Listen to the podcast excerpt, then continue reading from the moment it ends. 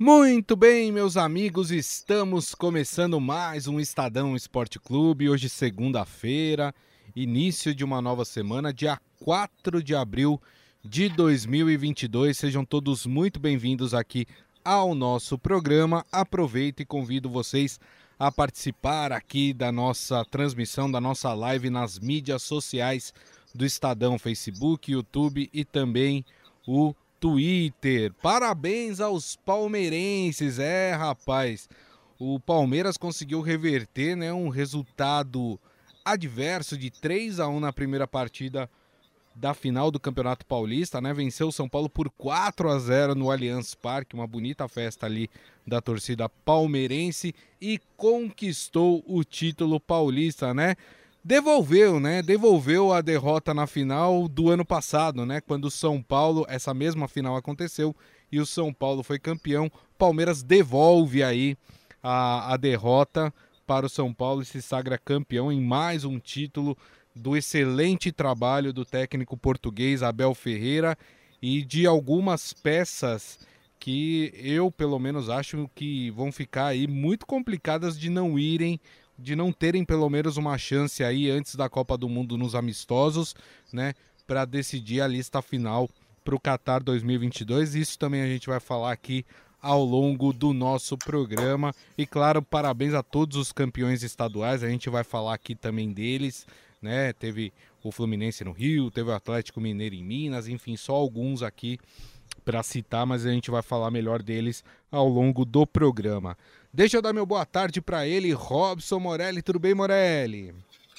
Boa tarde, Grinza. Boa tarde, amigos. Boa tarde a todos. Olha, o que aconteceu ontem no Allianz Parque foi uma coisa assim que a gente não tinha visto há muito tempo. Uma decisão de campeonato em que um time tinha vantagem de 3 a 1 no marcador, dois gols de diferença, e na segunda partida não viu a cor da bola. Foi uma diferença brutal, brutal é, de um jogo para o outro e foi uma diferença brutal na decisão que nós vimos ontem no Allianz Parque. Vamos falar muito disso, mas a, a gente tem que repensar o futebol em cima do que a gente viu. O Palmeiras como joga e o São Paulo como joga.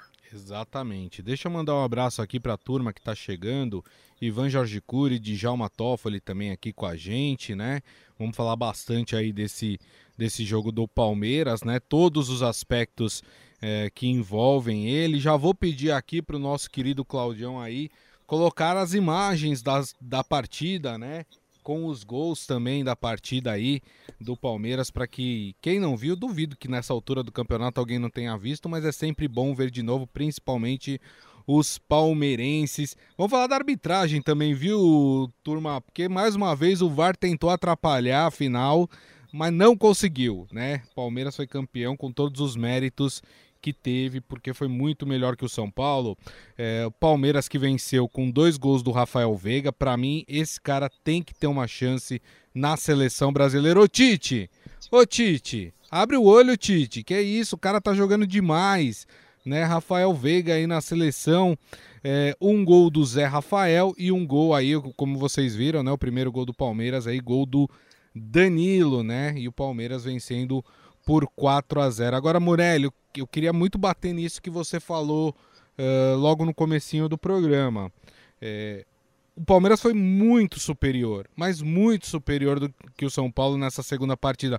O São Paulo não viu a cor da bola. A gente tinha falado, né, que no primeiro jogo que o Palmeiras tinha ido muito mal no jogo, muito mal. O São Paulo dominou de ponta a ponta.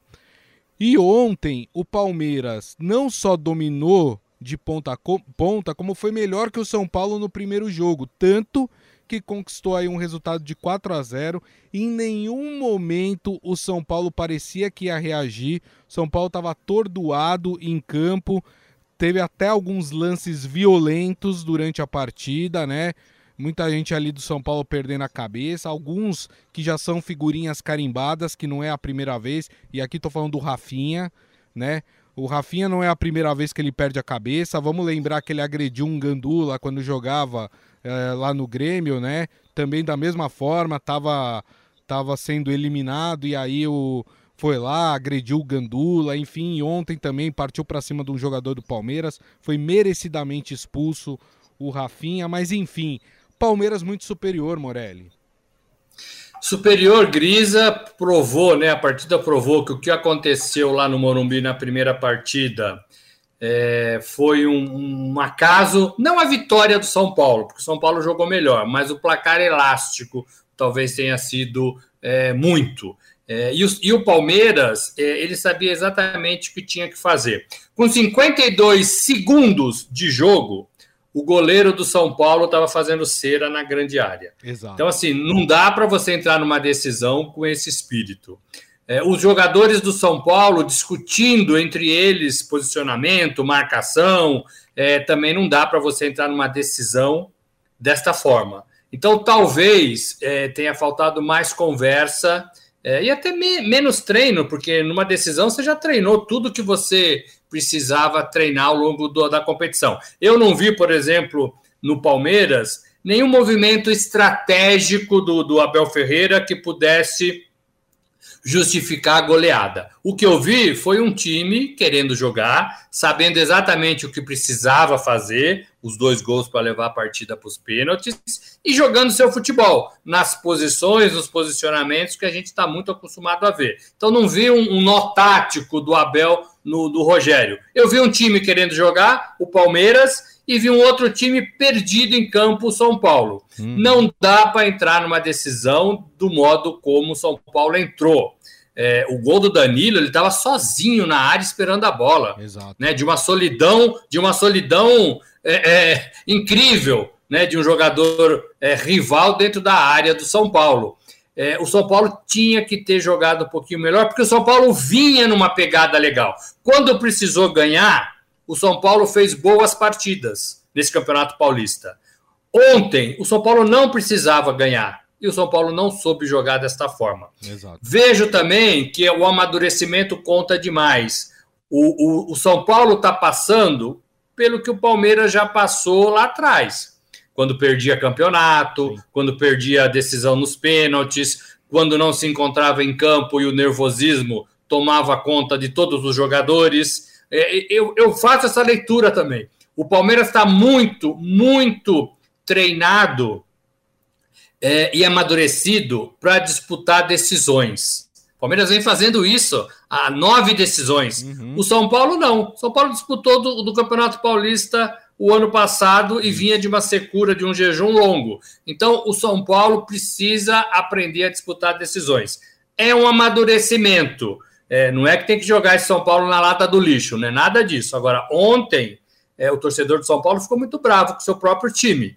E o Palmeiras, que não tinha nada a ver com isso, foi fazendo seus gols. Melhor time, com mais jogadores técnicos, com uma postura ofensiva legal, bacana, e foi fazendo seus gols um atrás do outro. É, queria ressaltar a presença da torcida, muito legal, como foi lá também no Morumbi, 60 mil torcedores. Queria ressaltar é, é, o, o, que a diretoria do Palmeiras fez para tentar é, usar aquele pedaço do estádio do setor norte, é, que estava já comprometido com a W Torre por causa do show de amanhã. Foi uma saída não legal, mas foi uma saída pensando unicamente no torcedor. Não foi pensando em dinheiro, não foi pensando. Foi pensando, ó, o cara que sentou ali, que comprou ingresso, vai ter que ver pelo menos por um telão cara vai sentir o calor do Sim. estádio e vai ver um telão. Não é ideal, acho que isso não deve acontecer, é, é, é uma aberração tudo aquilo, mas foi uma saída encontrada pela diretoria. É, ô Grisa, e, e, assim, foi um jogo bacana de se ver de um lado, né? E muito ruim de se ver do outro, do lado do São Paulo. Você falou da arbitragem, os árbitros precisam ter personalidade, errando ou acertando. Para é. mim, ele errou no pênalti não dado para o Palmeiras. Isso. É, mas, ele, mas a decisão não pode sair da mão dele. Ele tem que falar sim ou não por VAR. Ele não pode aceitar de joelhos cada vez que o VAR chama para ver um lance. É, é isso que a gente cobra do erro. Errar ou acertar faz parte do negócio. Sempre fez, há 150 anos. Agora, não dá para o VAR mandar no juiz é, e o juiz não ter personalidade para tomar sua decisão. Não, e o pior de tudo, Morelli, que eu acho, e aí eu vou citar aqui o lance do segundo gol do Palmeiras, né, que foi revisado, é, que os árbitros, é, inclusive, não, não sabem a regra. Porque chamar o VAR para olhar uma falta que nem foi lance que originou o gol, porque o que diz o VAR? O que, que diz o, a regra para se revisar o lance do VAR? Olha, se houve uma falta no lance que originou o gol, você tem que revisar. O que, que é a falta que originou o gol?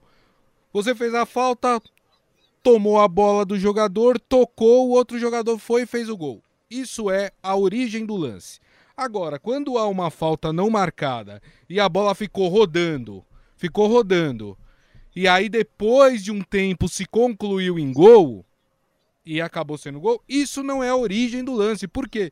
Porque você teve mais ali mais três, quatro episódios ao longo daquele lance que já poderiam ter modificado o lance. Então, o árbitro chamar, o, o, o, o VAR chamar o árbitro para revisar um lance que não era originário do lance do gol, para mim foi assim a grande bizarrice da arbitragem nesse campeonato. Porque mostrou claramente, Morelli, que os caras não sabem a regra. Os caras querem aparecer, os caras querem se intrometer no jogo a todo momento. É um absurdo o que aconteceu no segundo gol do Palmeiras. Ô, querido, você está coberto de razão. É, assim, foram cinco toques ou mais depois da falta, Exato. que teve um pisão mesmo numa dividida, mas a bola foi inclusive para trás, né? não é que ela foi em direção ao gol. Isso. A bola foi tocada acho que para trás, depois abriu na direita, né? Depois passou por mais um, depois teve o cruzamento. Então assim, e os próprios comentaristas de TV são péssimos porque eles também não sabem né? Eles também comentam em cima de coisas fantásticas. É, eu penso que o comentarista de TV deveria fazer o seu comentário depois da decisão do árbitro, porque eu tenho comigo que eles acabam influenciando a turma do VAR. Ah, eu sim. tenho comigo que eles acabam influenciando a turma do VAR, que está ouvindo, que está vendo, claro que está, claro que está. É, é, e aí você, sim, como é que você pode levar, parar um jogo é, para analisar um, um lance desse. É um absurdo de fato. É um absurdo de fato. Agora, a nossa arbitragem está na lata do lixo. Né? A nossa arbitragem é péssima, péssima. Né? E foi péssima no Campeonato Paulista e vai ser péssima no Campeonato Brasileiro e é péssima. Enquanto a gente não conseguir fazer um trabalho coerente, é, um planejamento, um processo de trabalho, a gente não vai mudar isso, né? Não vai mudar isso. E o VAR, para mim, lá atrás, eu lembro, acho que tem antes da pandemia, viu, Grisa? A gente conversava do VAR e, e eu falava que era contra o VAR. Não pelo VAR em si, mas pelas pessoas que vão operar o VAR. Você lembra disso? A gente Lembro. discutia isso. Você era muito mais, a favor e eu era muito contra. Hoje, eu que, que era a favor do VAR, eu ainda sou a favor do VAR. Mas eu cheguei à conclusão que a arbitragem brasileira não sabe usar o VAR. O VAR tem que ser retirado do futebol brasileiro, porque esses caras não sabem usar a tecnologia. Eles estão atrapalhando o futebol. Então, se não sabe usar, se a tecnologia, que é uma coisa boa, é feita para ajudar a melhorar o futebol e aqui no Brasil está ajudando a piorar o futebol, então, se você não sabe utilizar de forma boa a tecnologia, ela tem que ser retirada. No Brasil hoje o VAR não pode ser mais usado porque os árbitros são incompetentes. Isso quem está falando sou eu, tá? É, você pode ter a sua opinião e eu respeito do mesmo jeito. Mas não dá, Morelli. Aqui no Brasil os caras não sabem usar. Então tem que retirar. Até que se faça um intensivão, sei lá, se faça alguma coisa que a gente eh, tenha certeza de que o VAR será bem utilizado no futebol brasileiro. Exatamente isso. A gente não sabe regra, a gente atrapalha, a gente para o jogo, a gente demora. Os minutos que são parados não são computados é, no acréscimo dos jogos, é aquele padrão de cinco minutos, independentemente do que aconteça dentro do campo. Independentemente do que aconteça, parece que é, é uma regra fixa, né? São cinco minutos e fim de papo. Né? Então, assim, não tem gente pensando dentro de campo, né? Na, na, arbitragem. Tem gente brigando com o treinador, tem gente dificultando a vida de pessoas ali que estão trabalhando nos bancos é, de reserva, é, e nada é feito. E a gente viu no outro jogo a, a, responsável pela arbitragem postando aquelas fotos né, que pegou muito mal. Então, assim, é muita gente despreparada, é muito amiguinho no comando da arbitragem, é muita gente querendo se empregar num cabide é, importante do futebol brasileiro, importantíssimo, porque o árbitro pode decidir título, né, pode é, é complicar título é, e pode facilitar a vida de um ou de outro. É, não estou dizendo que eles fazem isso por, por interesse, por maldade, não estou dizendo que eles são péssimos. Sim, sim. Né? Eles são péssimos. E eu gostei ontem do árbitro do Klaus, porque ele tomou a decisão. Pode errar Exato. ou pode acertar. Mas ele deu o exemplo. Exato. Quando o VAR chama, não necessariamente a gente precisa, a gente, a arbitragem, precisa concordar com ele. Foi o que aconteceu. Embora eu, eu tenha achado que ele errou, para mim tinha sido pênalti, igual foi lá no Morumbi. Perfeito. O Djalma Toffoli aqui falando, está difícil ir à missa, o padre levanta o cálice e eu já grito é campeão. o Djalma é um grande amigo de, de, infância, palmeirense, palmeirense, é, ele tinha uma camisa, eu lembro da camisa que ele tinha do Palmeiras, eu acho que era do Luiz Pereira, viu? É, é bom falar com você. pouco bom esse aí, viu? o seu Hélio aqui, parabéns ao Palmeiras e à torcida. O São Paulo somente correu atrás da bola, tremeu na decisão. Palma Polese aqui também feliz da vida com o título do Palmeiras. O Adi Armando, parabéns ao Palmeiras, tá jogando muito. Se meu time jogasse essa final, tomaria um chocolate também. Tá falando do Corinthians, né? E o Ivan Jorge Cury aqui esperava a vitória do Palmeiras, mas não uma goleada de 4 a 0. Uh, ah, esse Danilo e Rafael Veiga merece uma chance na seleção. Eu até incluiria o Dudu ali nessa história, viu? Já que vai ter uns amistosos aí antes da Copa do Mundo, por que, que não levar esses três para testar? Né? Acho que o Tite tá comendo bola aí, né? Essa coisa de, ah, eu me fechei aqui com os meus parças, né? A gente tem que parar com isso na seleção brasileira, né? Toda vez que técnico fecha com parça, né? A coisa dá ruim. A gente viu isso nas últimas Copas do Mundo, né? Eu acho que ainda tem lugar nessa seleção. Acho que, é, por exemplo, a posição que o Rafael Veiga joga é uma posição que hoje nós estamos carente na, na seleção brasileira, que é o cara de armação. Eu acho que não tem vaga fechada. Paquetá não tá bem. Coutinho não tá bem também. Então tem lugar sim para o Rafael Veiga. O Danilo, eu acho que é um cara que também tem vaga na série. O Dudu talvez seja o que deles o que tem ali um pouco mais de, de, de, de problemas, porque tem muita gente ali por onde ele joga. Mas o Danilo, por exemplo, poderia sim ir para a seleção brasileira, né, Morelli? Olha, a gente não entende muito as convocações do Tite. É, pode até ser que ele esteja é, muito antes né, da Copa, e talvez esses jogadores ele acredite que sejam jogadores é, de momento, né, que estão bons neste momento. Não é verdade, Dudu, Rafael Veiga, Danilo, Danilo mais recente, né? É, eles estão jogando bem faz tempo, né? O que o Dudu fez também ontem ali pela direita é, foi uma coisa impressionante, impressionante. É, o Rafael Veiga não estava nem bem no primeiro tempo, né? Tava mais ou menos e depois se acertou porque é um jogador que faz isso o tempo todo, é. né? É, ele busca o jogo, ele chega na frente, ele é aquele camisa 9, às vezes, que o Palmeiras não tem, que faz os gols, ele é artilheiro do time. É, não é que ele joga ruim, ele está sempre regular e, às vezes, e muitas vezes faz boas partidas. É, e o Tite não, não acha que não cabe na seleção. É uma opinião do treinador, por isso que o treinador não é unânime mais, né? Quando ele chegou lá na seleção em 2016, ele, ele era unânime, mas é por isso que ele não é mais unânime. Para mim, o grupo já está fechado da seleção é, e ele só levaria um desses assim por um milagre, né? Por um milagre. Exato. Se chegar lá em outubro, quando ele tiver que apresentar a lista, ou setembro, esses jogadores estejam voando. E aí a opinião pública vai convocar esses jogadores. E o Tite vai ter que se dobrar a eles. Mas, é, para mim, o grupo está fechado e é basicamente o que aconteceu na Copa da Rússia, né? O Tite morreu abraçado com seus jogadores. Perfeito. Eu quero falar também do Abel Ferreira, mas antes de falar do Abel Ferreira, vamos ouvir o próprio, né? O técnico campeão paulista. Fala, Abel! Uh, o que já disse. Uh, dizer a um palmeirense o que significa ser palmeirense é desnecessário. E quem não é, não vale a pena. Uh... E nós, acho que a gente teve um pequeno probleminha técnico. Claudião vai arrumando aí o, o, o português para ele falar, né? Que a gente quer ouvir as palavras é, do Abel Ferreira. Claudião me avisa aqui quando tiver ok.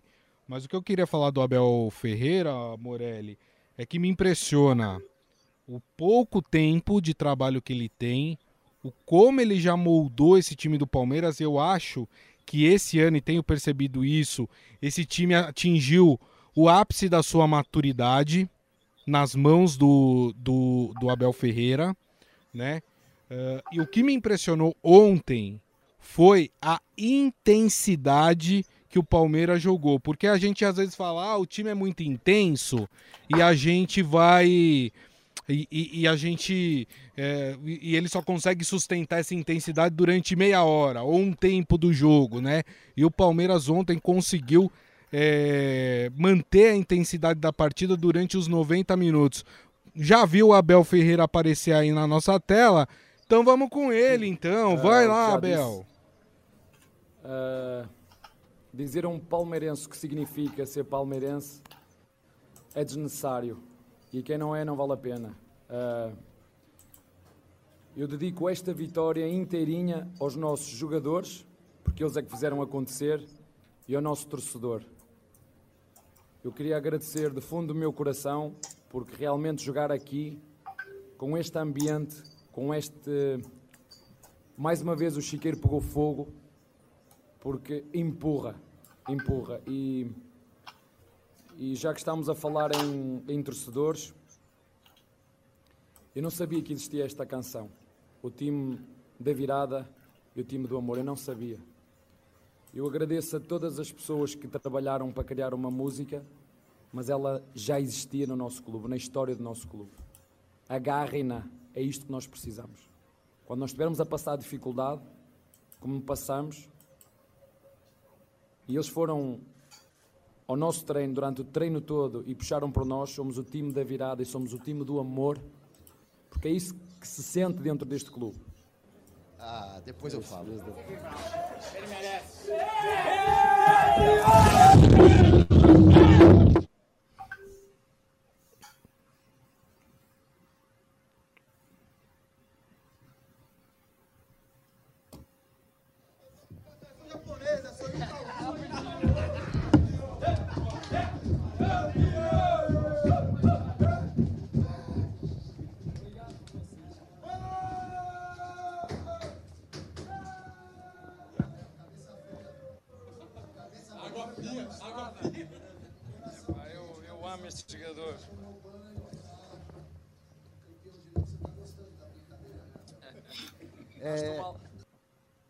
E aí eles estragaram inclusive o microfone com a NEC depois o microfone parou de funcionar, mas aí a festa dos jogadores, achei bonito ele falar, eu amo esses jogadores, né? Mostra de fato a excelente relação que o Abel tem com esse time do Palmeiras e isso e isso é passado em campo, né, Morelli? E, e a gente vê essa união dentro de campo. Queria que você falasse um pouco do Abel Ferreira aí. O Gris, amigos, quem diria, né? O Abel que nunca tomou um banho desse em nenhum outro lugar do mundo, né? Porque ele nunca tinha ganhado nada antes de chegar no Palmeiras. E agora, vira e mexe, a gente vê essa cena dele sendo é, molhado, festejado pelos jogadores. Mostra um pouco a comunhão que existe dentro do Palmeiras, mostra um pouco que é um treinador que se preparou para vir para o Brasil, para entender o futebol brasileiro. E ele parece ser muito bom de conversa, né? Ele parece ser muito bom de papo. É, ele fala umas coisas, não para a gente, né? Para a mídia, que ele, a gente já está um pouco calejado com as coisas que ele fala. É, eu acho até que ele está passando um pouco do ponto, né? Ele não precisa ficar repetindo sempre as mesmas coisas. Uhum. Mas assim, eu acho que dentro do grupo ele, ele conseguiu conquistar. Isso tem a ver com o jeito dele, tem a ver com a simplicidade, tem a ver com os agradecimentos que ele faz em público, tem a ver, é, é, tem a ver com, com, é, com as vitórias, com as conquistas. O jogador gosta de ter treinador que ganha, né? É, e, e, e, e, parece que ele é justo, né? Parece que ele é justo. Eu vou dar o um exemplo lá do Mundial. Ele tirou dois meninos do Mundial e não teve problema nenhum. É. No, o, o, vestiário não pegou fogo, Isso. o vestiário não ficou dividido, né? E mesmo os jogadores que o Palmeiras já dispensou, como Felipe Melo, como outros, é, ninguém saiu atirando no treinador. Então parece que é um trabalho muito, muito às claras, muito é, por mérito, meritocracia, com justiça, é, um passinho de cada vez. E é o tempo, né, Grisa? Ele está lá já há quase dois anos, então você começa a conhecer melhor, você começa a participar melhor da vida dos meninos, dos jogadores. Então existe uma comunhão muito grande. Por isso que a gente bate muito na tecla aqui que é, é, o treinador precisa ficar um tempo maior nos clubes, porque só assim ele vai pegar vínculo, ele vai ser querido, ele vai ser justo, né? É, ele não tem que trabalhar pressionado. Os outros treinadores têm que trabalhar pressionado para não perder partida é, e para não perder o emprego. Ele não vive isso, né? Talvez ele nunca tenha vivido isso. Então é isso que a gente defende. E é uma demonstração de carinho, né? É uma demonstração de carinho é, de um treinador que deu certo no Isso. Palmeiras. E ele tá tão à vontade no Palmeiras que ele renovou o seu contrato, né? Com, com o Palmeiras, né? Até final de 2023, é isso? Ou é 24? Agora 2024. 2024, né? 2024. Mostrando... Não quer dizer que ele vai ficar, Sim. mas quer dizer que mas existe mostra, um, acordo. Mas mostra o quanto que ele quis ficar no Palmeiras, até porque recentemente tivemos vários rumores aí de times europeus interessados é, no, no Abel Ferreira. Muito legal. Queria falar também, rapidamente aqui, das coisas que não foram legais nesta final. Né? Eu já falei do Rafinha aqui dentro de campo, né? descontrolado completamente e, e, e é recorrente do jogador, como eu citei aqui, fez isso no Grêmio também, né? É, não só agrediu o, o Gandula, como também desferiu palavras impublicáveis para a torcida do Grêmio, né?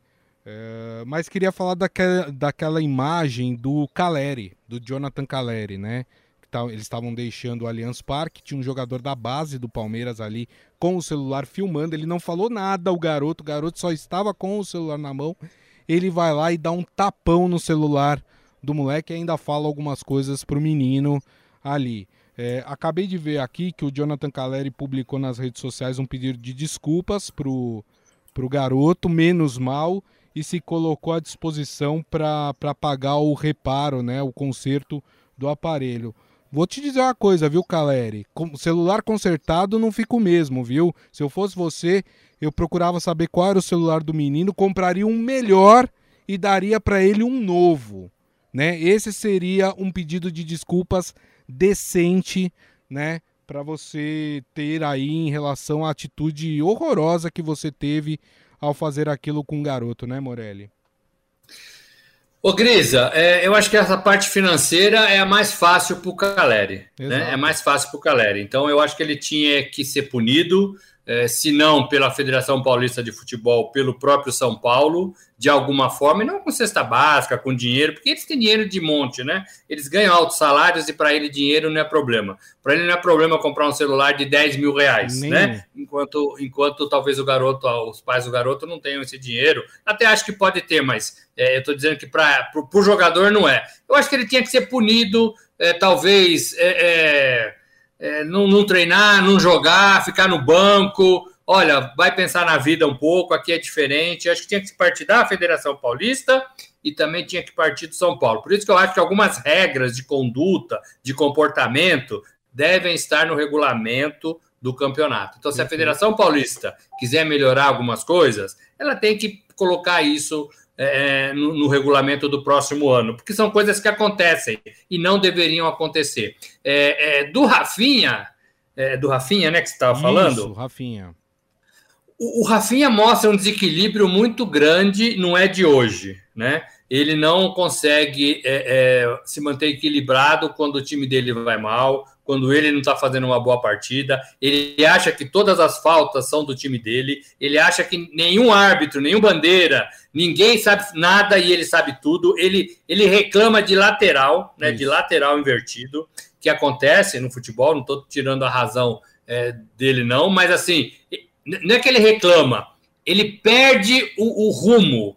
ele fica ensandecido. Exato. Ele perde a razão. Se olha nos gestos dele, é, parece que está um maluco ali é. pedindo um lateral, né? Tá parece que é vida um ou morte. Acima.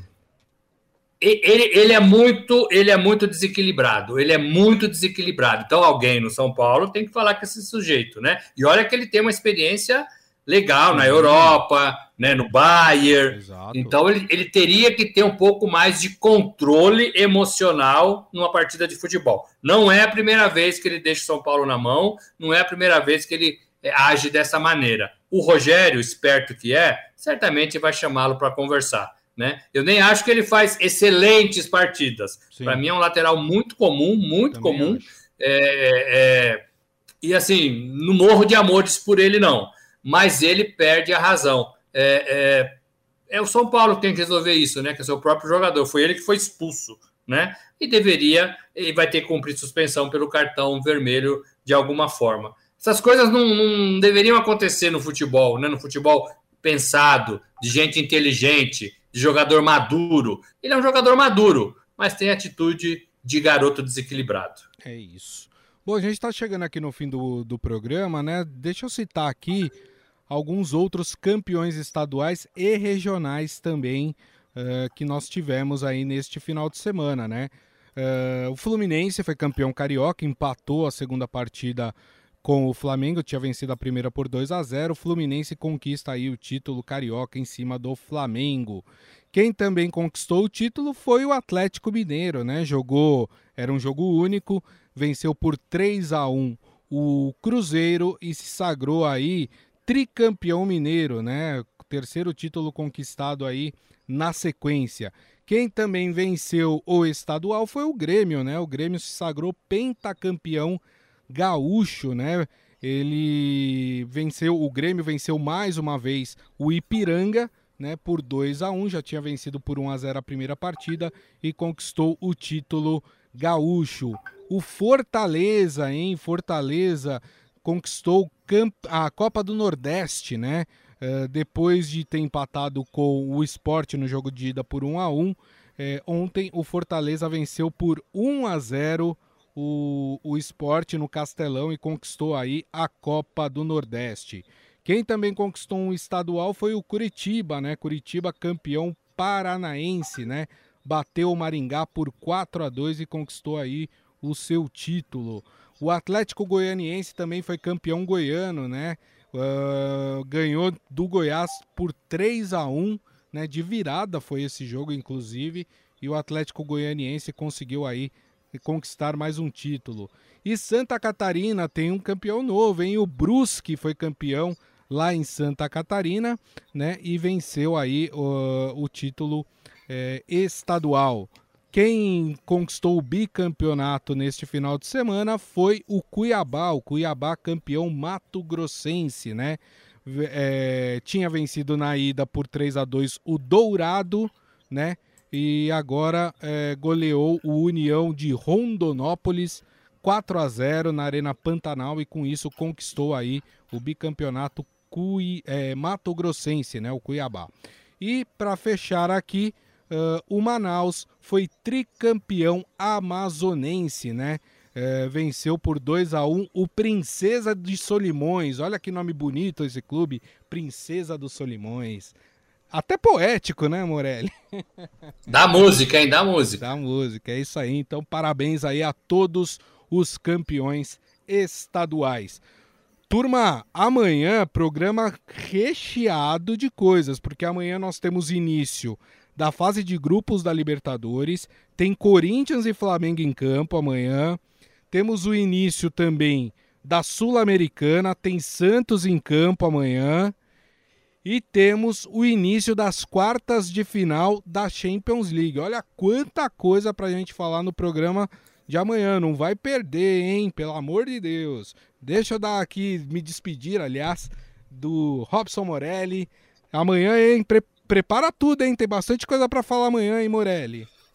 Ô, Gris, essa fase dos estaduais, elas serviram, né? Essa fase serviu para preparar o time, para ajeitar elenco, e quem conseguiu sair na frente vai disputar o restante da, da competição da temporada melhor. Estou falando do Campeonato Brasileiro, estou falando é, de Série B, estou falando de Sul-Americana, de Libertadores.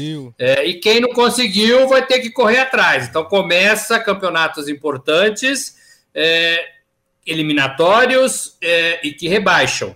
Então, a turma agora tem que jogar para valer. Os estaduais sempre funcionam como essa, essa preparação. É, e agora não. Agora o negócio é mais embaixo, Grisa. É isso aí. E agradecendo a todos vocês que estiveram conosco, lembrando que daqui a pouco tem podcast que vocês podem ouvir ou baixar pelo aplicativo de streaming da sua preferência. E amanhã, uma da tarde, com todos esses assuntos, estamos de volta aqui com a nossa live nas mídias sociais do Estadão, Facebook, YouTube e também o Twitter. Turma, desejo a vocês uma ótima segunda-feira, uma excelente semana e nos vemos amanhã. Grande abraço a todos. Tchau.